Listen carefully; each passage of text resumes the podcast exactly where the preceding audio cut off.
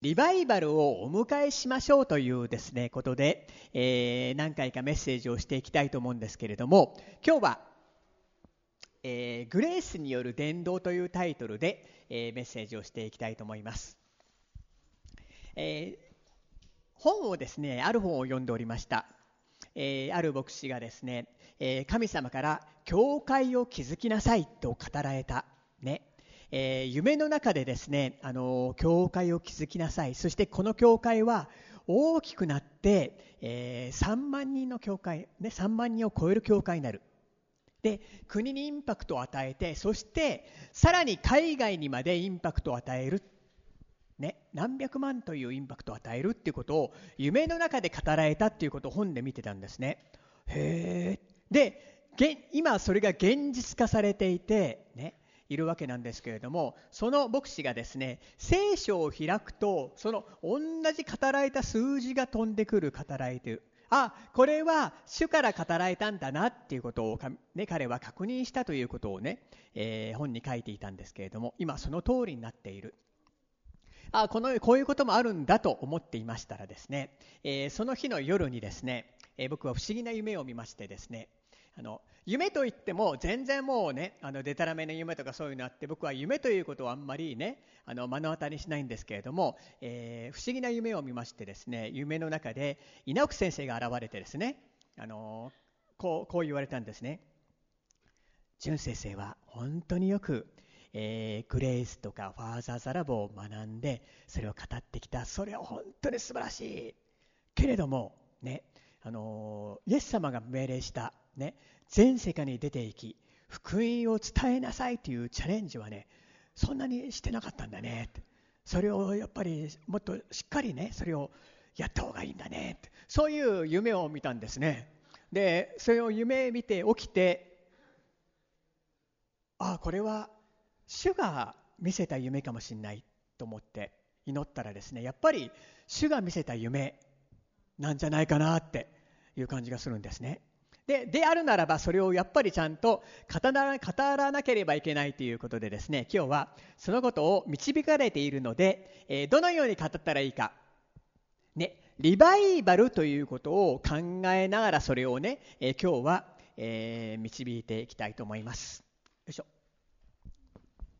リバイバルというのはですね何かと言いますとある特定の場所にある特定の時期に時に精霊が注がれてどーっと人が救われる、ね、人が変えられる。町も国も変えられる。これをリバイバルと言います、ね、今まで教会が50人集まっていたのが次の週に一気に500人来るわけなんです。リバイバルが来るとそうなってしまうんです、ね、用意はできておりますでしょうか。ね、次の週に急に10倍の人がドーッと教会に来たりですねするわけなんです。でそれを今まで、ねあのー、アジアでは、ね、シンガポールでもインドネシアでも起こってきたんです。韓国でも台湾でも中国でも起こってきた。ねえー、アメリカでもカナダでもいろんな国で起きてきた。アルゼンチン。ところが日本でもですねそれがですね実は大正と昭和の初期に起きていたんですね。ね、今日もそんな話を交えて今日は話をしていきたいと思うんですけれども今一番人が救われているのはね中東のある国なんですね。中東の国なんですね。今まで難しいと思われてきた国でですね今リバイバルが起きておりましてですね、えー、少し前までその国の中にはクリスチャンというのはほとんどいないで350人ぐらいかな。今はもうそれが300万人とかね200万人とか言われている。例えばねこういうことがもう頻繁に起きるんですって。ある家でお母さんが電話をしている間に3歳の娘が沸騰している夜間を頭からかぶってしまった。夜間のお湯をかぶってしまった。でお母さんはなぜかねクリスチャンっていうわけじゃないのにイエス・キリスト様娘を助けてくださいって叫んだんですって。なぜかそういうふうに叫んだんですって。すると、え娘は入院しました。で真夜中寝ている時に不思議な夢を見たんですけれども夢の中で、ね、男性が病院の部屋にいるのを見たんですって。でなぜ男性がいるのか。ベッドのそばに娘のベッドのそばに立っていて白い衣を着ていて白い衣が光り輝いていて、ね、で彼に尋ねて「あなたをここに連れてきたのは誰ですか?」娘の面倒を見に来てくださいと誰にも言ってないはずですけれども看護師があなたを連れてきたんですか？あなたは誰ですか？するとその男性はですねあなたは私の名前を呼んだね。あなたがキッチンで私に向かって叫んだから今私はここにいるんだ。そして今彼女の前にいるのはキリストご自身であり困難な時に彼女と彼女の子供と共にいるっていうことを語ってくれたんですって。で目から覚めてキリストに心を奪われてクリスチャンになってそしてイエス・キリストに人生を捧げてね家の教会に加わった。熱心になっちゃうんですって。で熱心になって何が始まったかというとですねバスの中で、ね、その国はもういっぱいあの公に伝道できないんですね。でも熱心になって「すいません私は目がもう小さい字読めないでこの本を大きな声で読んでくれますか?」って聖書を渡して読んでもらう。でその隣の人は大きな声で聖書を読む。すると前の人後ろの人もそれを聞いていて「いやいいこと言ってますね。すごいいいこと言ってますね」あそうでしょう。これはねバイブルなんですよっていうことで広がっていく。ね。がバーッと広がっていく。不思議ですね。今ねあのー、アフリカのナイジェリアなんかでもものすごいリバイバル起こっていたり、よくねアルゼンチンでリバイバル起きていてもういろんなところで起きていて実は日本でもね起きていたんですね。ねあの豊臣の時ね高山君を通してすごいリバイバル起きてもう日本人の何パーセントとかクリスチャンになったんですね。で、えー、大正の時にまずリバイバル起きました。私これを見て驚いたんですけれどもあの伝道者たちが長野県の飯田にある教会に伝道に行くためにね飯田ってご存知ですか？僕飯田っていうとすごいリンゴをね思い出すんです。スキーのバスでよくね長野県に行った時に飯田で泊まってリンゴを食べるのが一つの楽しみですっごい美味しいんですけれどもその長野県の飯田に行くためにヨドバシ教会で徹夜祈祷をしたんですって。でこの飯田の伝道を祝福してくださいすると祈ってる時に夜中にバーッともう霊的な勝利を得てそして飯田に向かって、ね、夜は 4, 回祈祷会をして昼間は静まる会っていうのを行ってその結果飯田であの長野県の飯田でリバイバル起こったんです。すごいですね。ね。長野県で見ている方もねいらっしゃるんですけれども私たちのね礼拝をね。希望があるんです。ね。それで、えー、この東京に戻ってきてねその中田十一先生というですね有名な先生がいらっしゃるんですけどホーリネスの運動でね。先生がすぐに帰ってきて、えー、集会を導く。すると数日後に、えー、性別会というのが行われてそしてその翌々日にもう礼拝がペンテコステの日のように日のようになった。バーッと広がっていて日本全国でリバイバル集会が持たれるようになって、えー、ホーリスネスの群れが10年後に1500名だったのが1万人を超える教派に成長していった。でそれが今度昭和に移りますとそれがさらに燃え上がっていきましてですね。彼らは景挙を待ち望待ち望むようになったんですね。イエス様が帰ってこられるっていうの。ちょっと過激すぎるぐらいに待ち望むようになってしまったんですけれども、えー、そのリバイバルホーリネス運動が広がっていてもう超教派のいろんな運動が始まっていって、ね、精霊の火を求めて祈って学生たちがもう踊って叫んでね賛美と叫びの歌でもう充満したとか。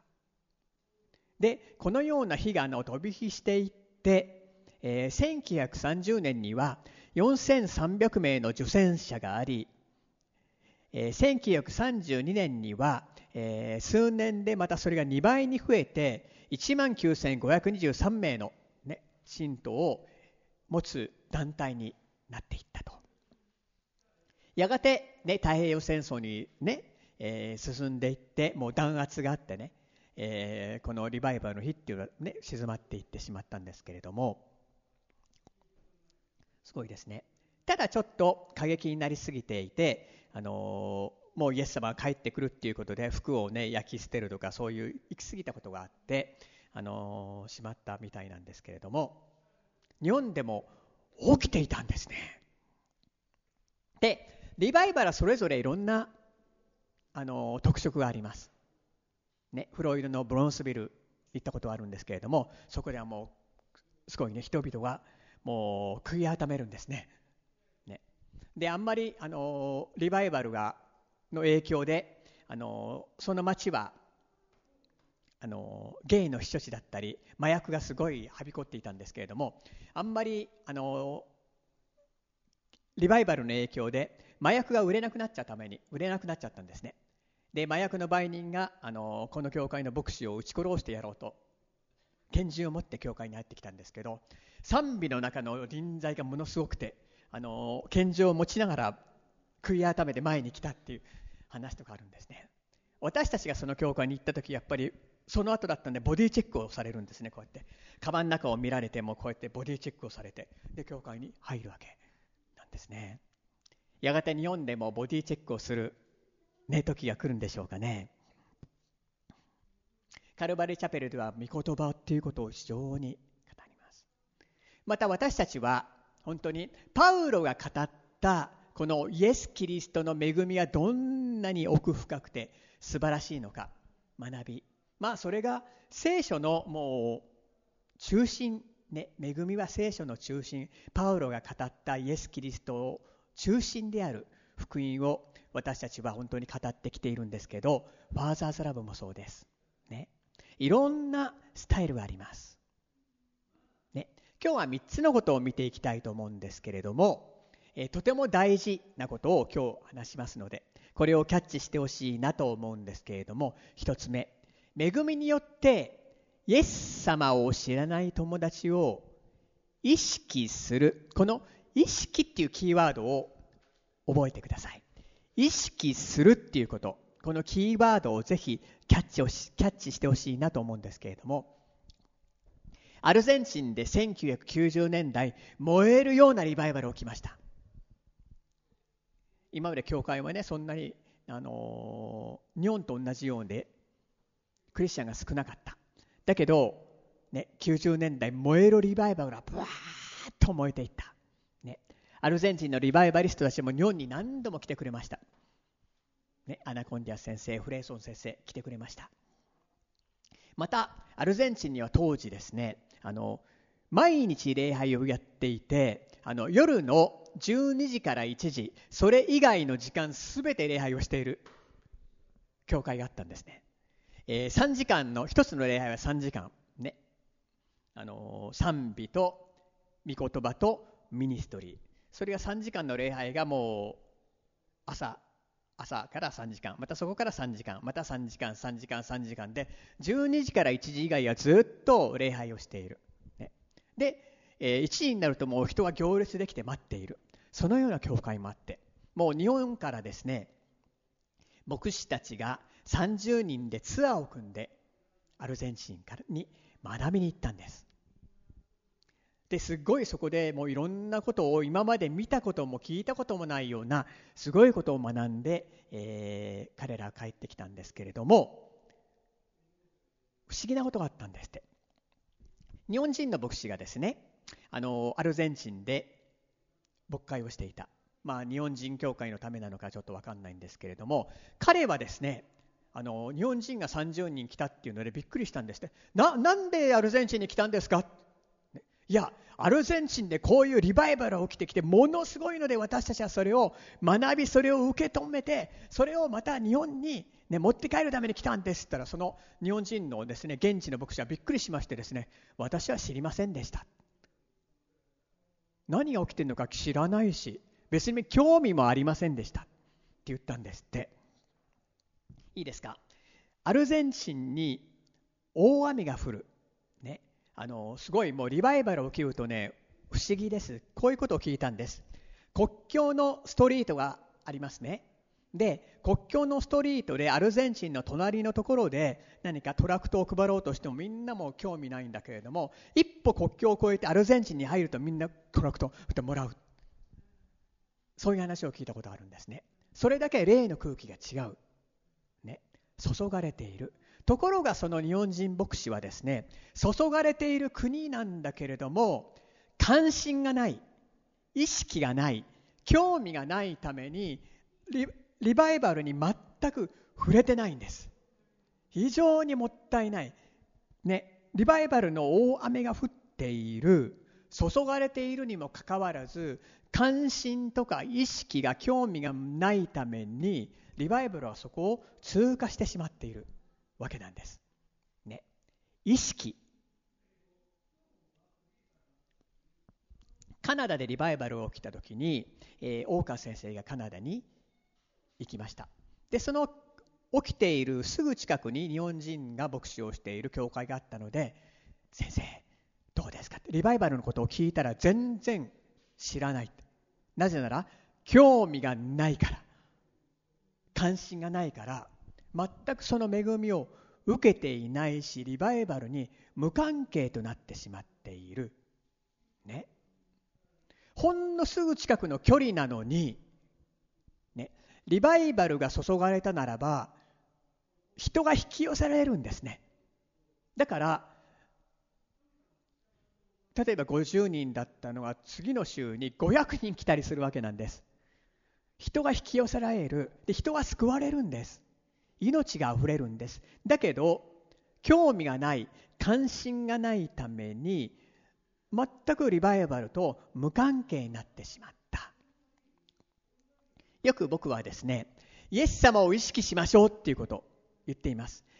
イエス様によって十字架のイエス様の流された血によって義とされたんだっっていうことを意識しましょうっていうことを常に語っています。イエス様の愛をファーザーズラブを意識しましょう。どんなに愛されているのか意識しましょうっていうことを僕は常に語ってきました。なぜかというとそれを意識しないと自分の力に頼り自分を責める自分はダメなんだと責める自分を見てしまうんです。だけど常に私たちはそうじゃなくてイエス様の愛義とされたということを意識するっていうことを語ってきました。意識って大事なんです。ね主が稲久先生を映像で見せてねあのそういうチャレンジをしなさいっていうことを語られたんですけれども聖書に書いてあります。マルコの福音書16章の15節。それからイエスは彼らにこう言われた。全世界に出て行きすべての作られたものに福音を述べ伝えなさい、ね、イエス様はこういうふうに言われたんです。イエス様は私たちに命じられたことなんです。なぜかというとイエス様は愛しているからなんです。イエス様の愛を知ってほしいんです。でここで何が大事かというとね意識なんです。イエス様がねしてほしいことは私たちが外に出て行って全ての作られたものに福音を伝えるっていうこと、ね、アルゼンチンでバーッとリバイバルがその国に注がれていたのに関心がなければリバイバルと会えません。バーッと火が注がれてるのに意識がないとリバイバルと無関係なんです。意識なんです、ね、イエス様の福音が伝わってほしい。それがイエス様の心なんですね。使徒の働きの一章の八節。しかし精霊があなた方の上に臨まれる時あなた方は力を受けます。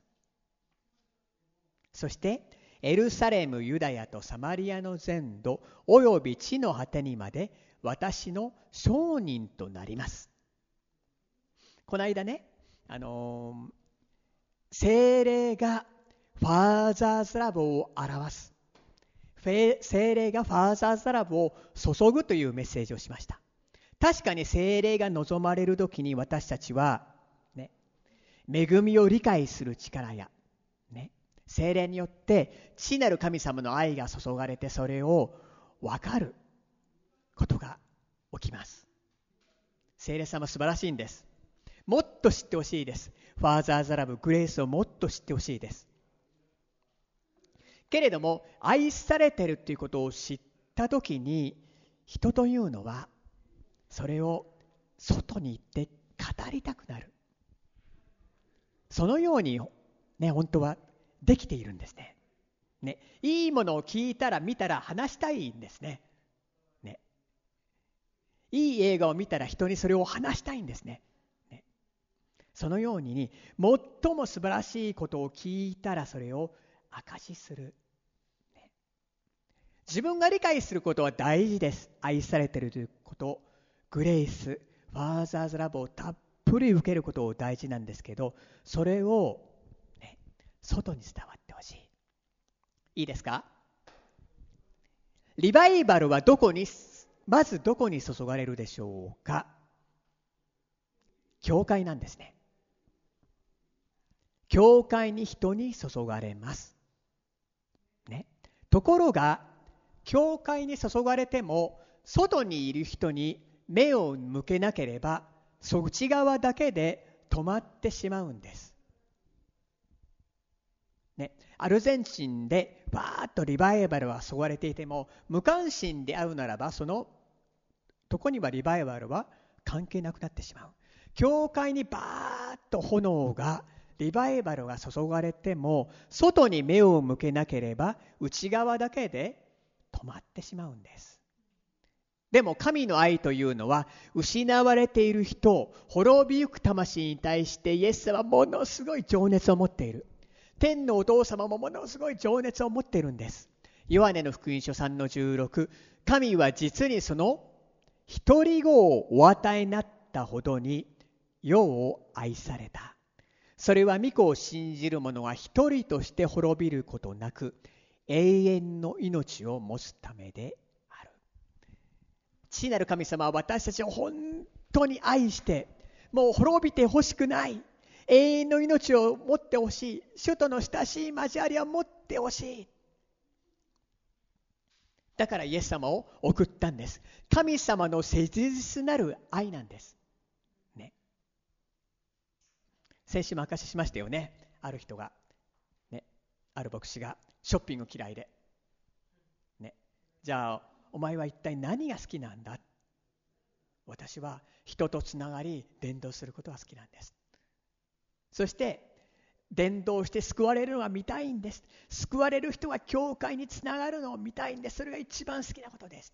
だったら、ここでそれをしなさいって言ってね。ショッピングモールでそれをしたら人が救われたっていう証を先週したんですけれども証というかそれをね分かち合ったんですけれども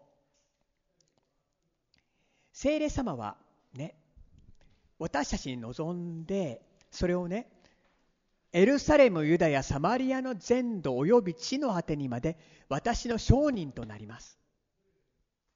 言われたんですね。だから内側だけでストップしてしまうのではなくて外側へ外側へとリバイバルをねこの福音を広がっていくことを主は望んでおられるんです。それを、いいですか？大事なのはキャッチしてほしい。意識するってこと。ね。意識する。友人、自分の友達、ね。つながっている人、クラスメイト、職場の同僚、まだイエス様を知らない家族、意識する。意識すると願うようになります。この人は救われてほしいって。祈るようになります。そしてまた、導きたい。伝道したいって思うようになりますまた不思議なものでですねあの救いの子というのはいるんですね10人のうちに1人とか2人とか本当に興味を持っていてちょっとイエス様の話をすると、うん、何本当もっと知りたいもっと知りたいって思う人がいるんですって10人のうち1人とか2人とか。すぐに心を開いて受け入れる。ね。するとその救いの子が寄ってきたり引き寄せられてくるグレースによってまた外に目が向いていると救いの子が自分に近くに来るようにまた証しができるように教会に連れてこれるように願うようになります。祈るようになります。今3つ言いました。救いの子が自分の近くに来るように証しできるように教会に連れてこれるように祈ってください。祈るようになるんです。どっから始まるかというと意識なんです、ね、であの意識が増し,、ね、増し加わっていくとライフグループでも分かち合って共に祈ればいいんです。一人じゃないんです。一人でこれをするんじゃないんです。するとリバイバルというのは引き寄せられてくるんです人が。引き寄せられてくるんです、ね、意識する。すると外に向かって関心が湧いてきます。人が救われてほしい、友人が救われてほしい。同僚が救われてほしい、ね、すると引き寄せられてくるんです。2つ目。イエス様の心はイエス様は友になりたいんです。人と共になりたいんです。十字架で壁を打ち破ったんです。救いたいんです。また困っている人を助けたいんです。イエス様は友となりたいんです。スコット先生がねこう言ったんですね。教えてくれたんですね。伝道というのは弟子を作るっていうのは関係を築くこと。つながることです。難しく考えちゃいけない。ね。関係を作っていく、ね、つながる。リック・オーレン先生がこう言ったんですね。リック・オール先生ウォーレン先生が。伝道というのは、あなたの好きなことをまだイエス様を知らない人と一緒にする。つながり関係を作り、好きなことを一緒にする。すると必ず福音を伝える機会が与えられます。ね、野球でもいい。ゴルフでもいい水泳でもいい料理でもいいし、ね、グルメでもいいしただ伝道を意識するとそれが開かれていって福音を伝える機会っていうのを与えられる、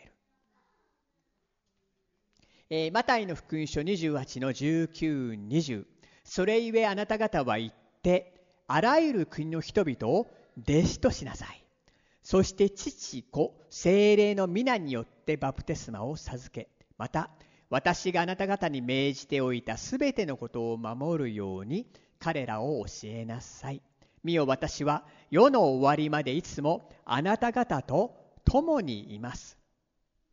弟子としなさいって聞いてねもう多くの人はビビったりするんですね。そんなのできないよって。自分はそんなに優秀じゃないよって。もしあの優秀なクリスチャンが弟子作りをできると思ったらそれはほとんど自分は無理だって思っちゃうんですね。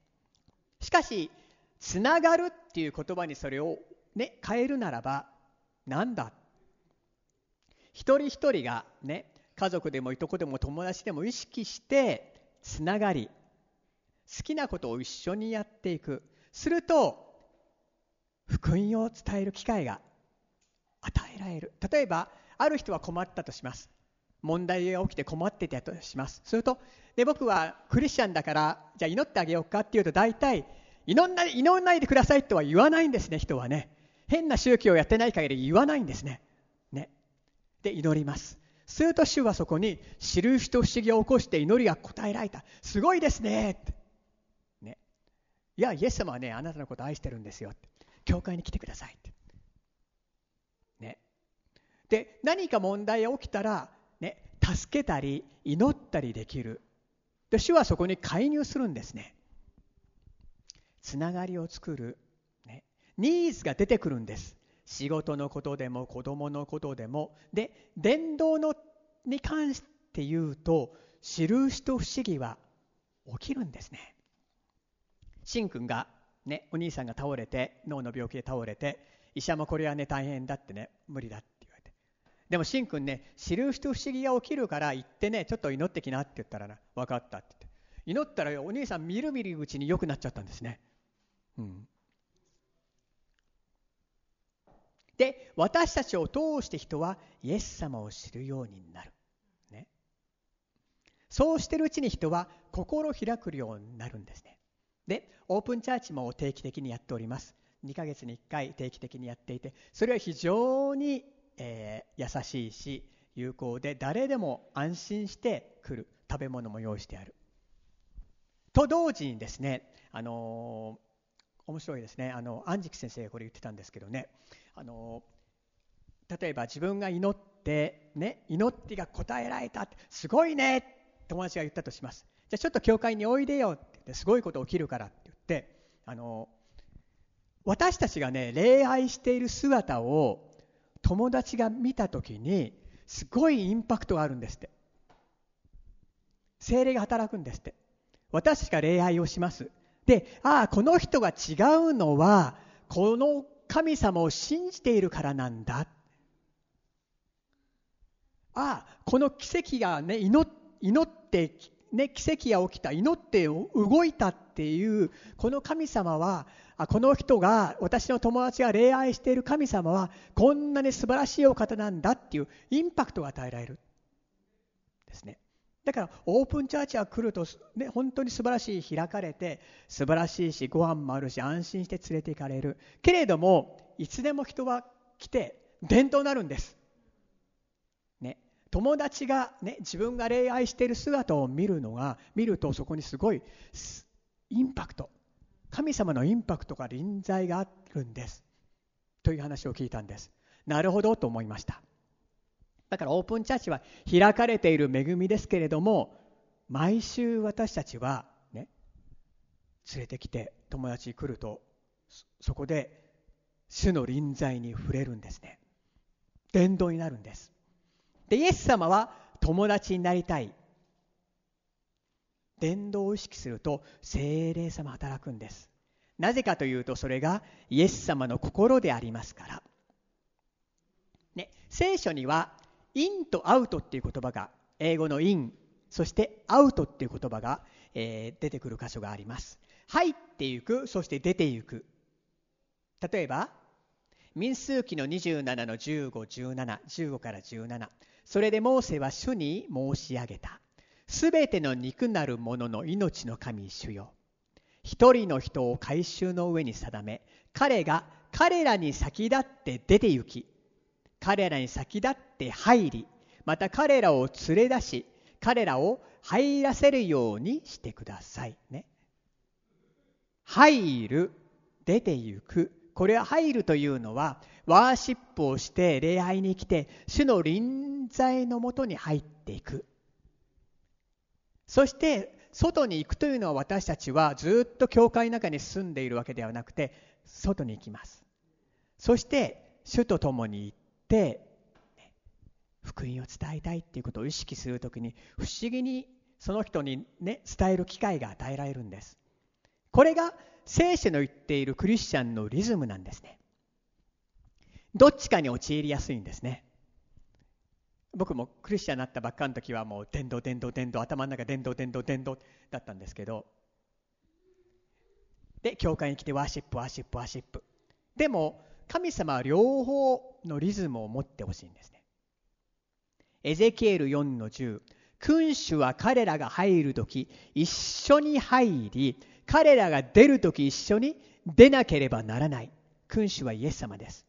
イエス様一緒に聖霊様一緒に臨在の中に入っていって恵まれます。教会に来ると恵まれます。そして一緒に出ていく。そして私たちは外に出て行って臨在を福音を運ぶんです。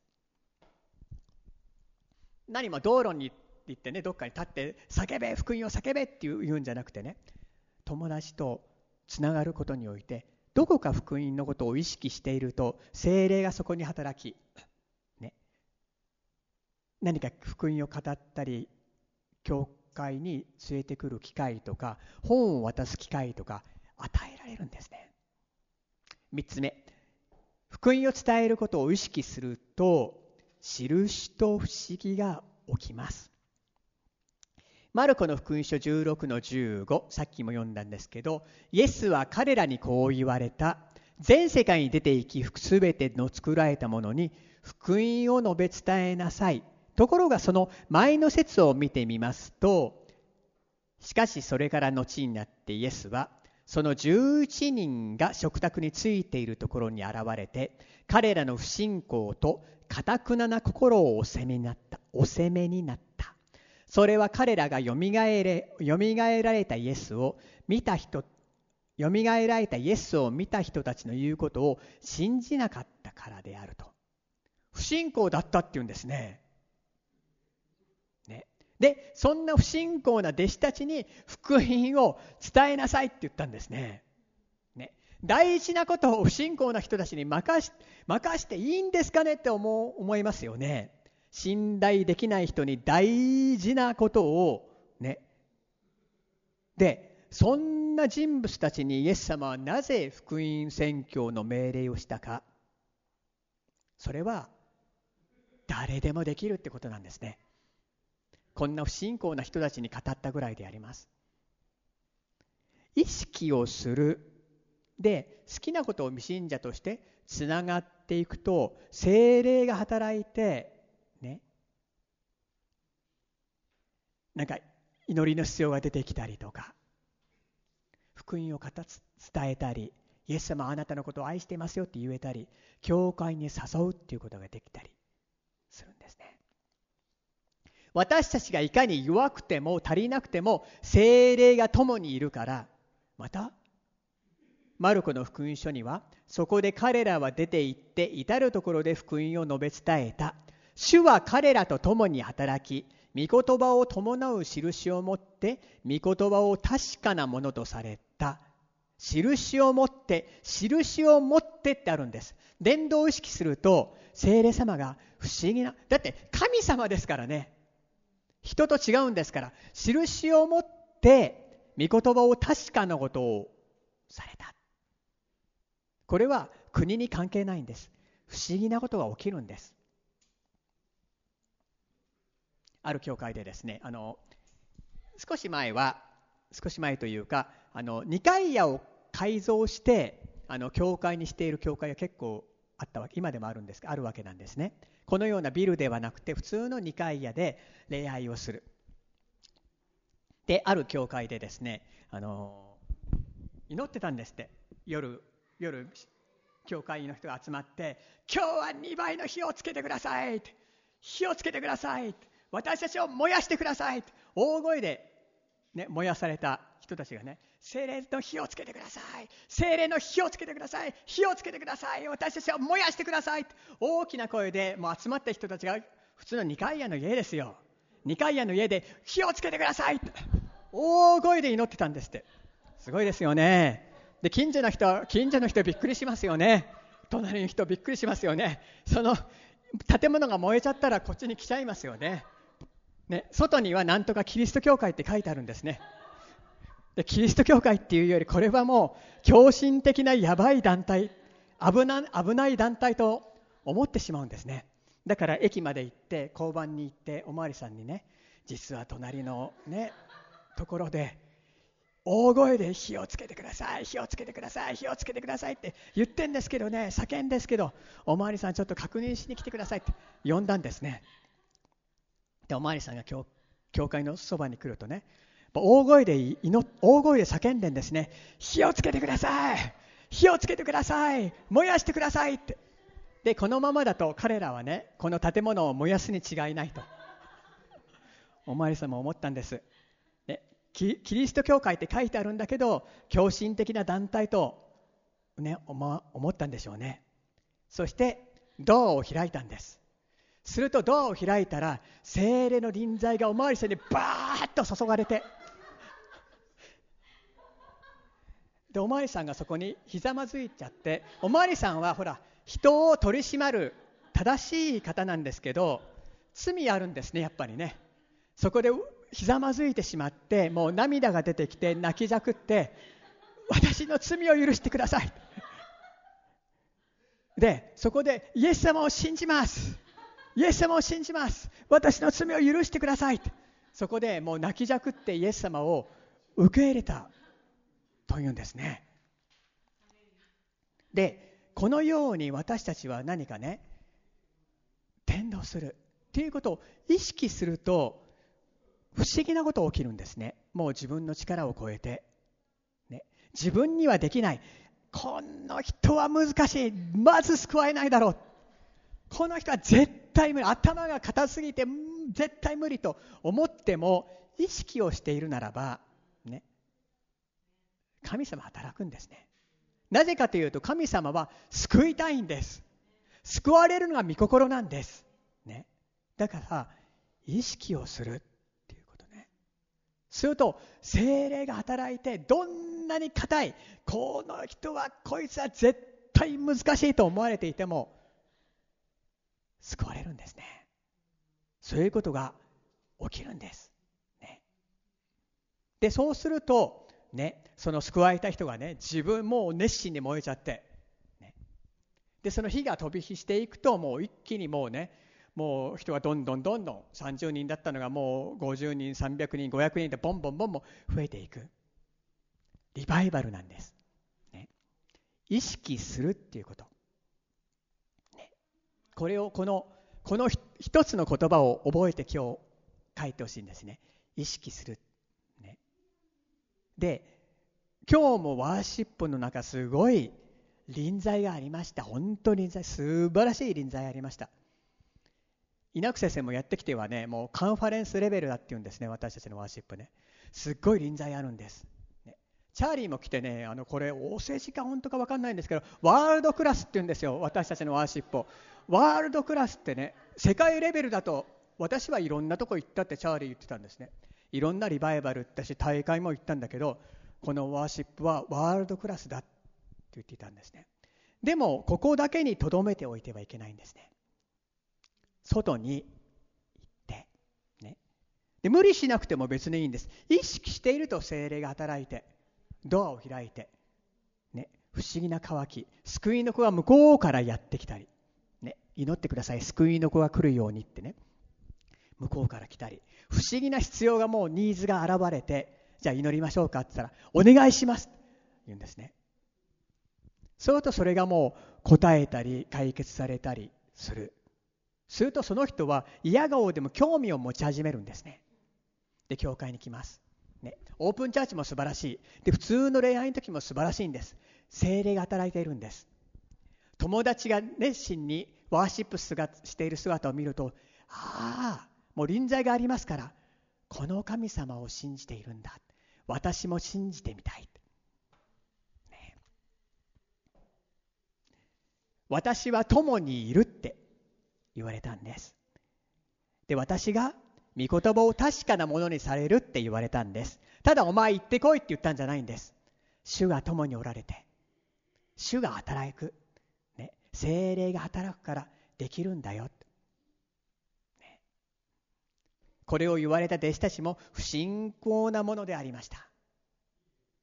けれどもただね意識して私は伝えたいんだ思う時に意識するときに精霊様は働いてくれるんです。不思議なことをなしてくれるんです、ね、そんなわけで私たちは、ね、福音を伝えたい。ということを意識して、ね、精霊様をお迎えして歩んでいきたいと思います必ずリバイバル起きますお祈りしますイエス様の愛を感謝いたします恵みを感謝します聖霊様の働き、親しき交わりをありがとうございます。ファーザーザラボありがとうございます。その愛が恵みが注がれていることを感謝いたします。しかし私たちはここにとどまりたく、自分だけにそれをとどまりたくはないです。神様の御心はそれが外に運ばれていって、自分の家族でしょうか、職場でしょうかコミュニティでしょうか学校でしょうかそこに運ばれていくそれが神様の御心であります。どうぞ聖霊様一人一人を強めてください。共にいてください。そして救いの子が救いの子が、ね、私たちのもとに日ごと寄ってきますように。どうぞ聖霊様働いてください。この人は絶対難しいと思われる人のもとに聖霊様が望みその人がイエス様を知りたいっていうふうに変えられますようにまた私たちも人を教会に誘うことができますようにどうぞ導いてください。すべて精霊の働きでありイエス様の働きです。聖霊様どうぞ望んでください。導いてください。感謝します。イエス・キリストの皆によってお祈りいたします。アーメン。応答のお祈りを主に向かって捧げていきたいと思います。自分の言葉で祈っていきましょう。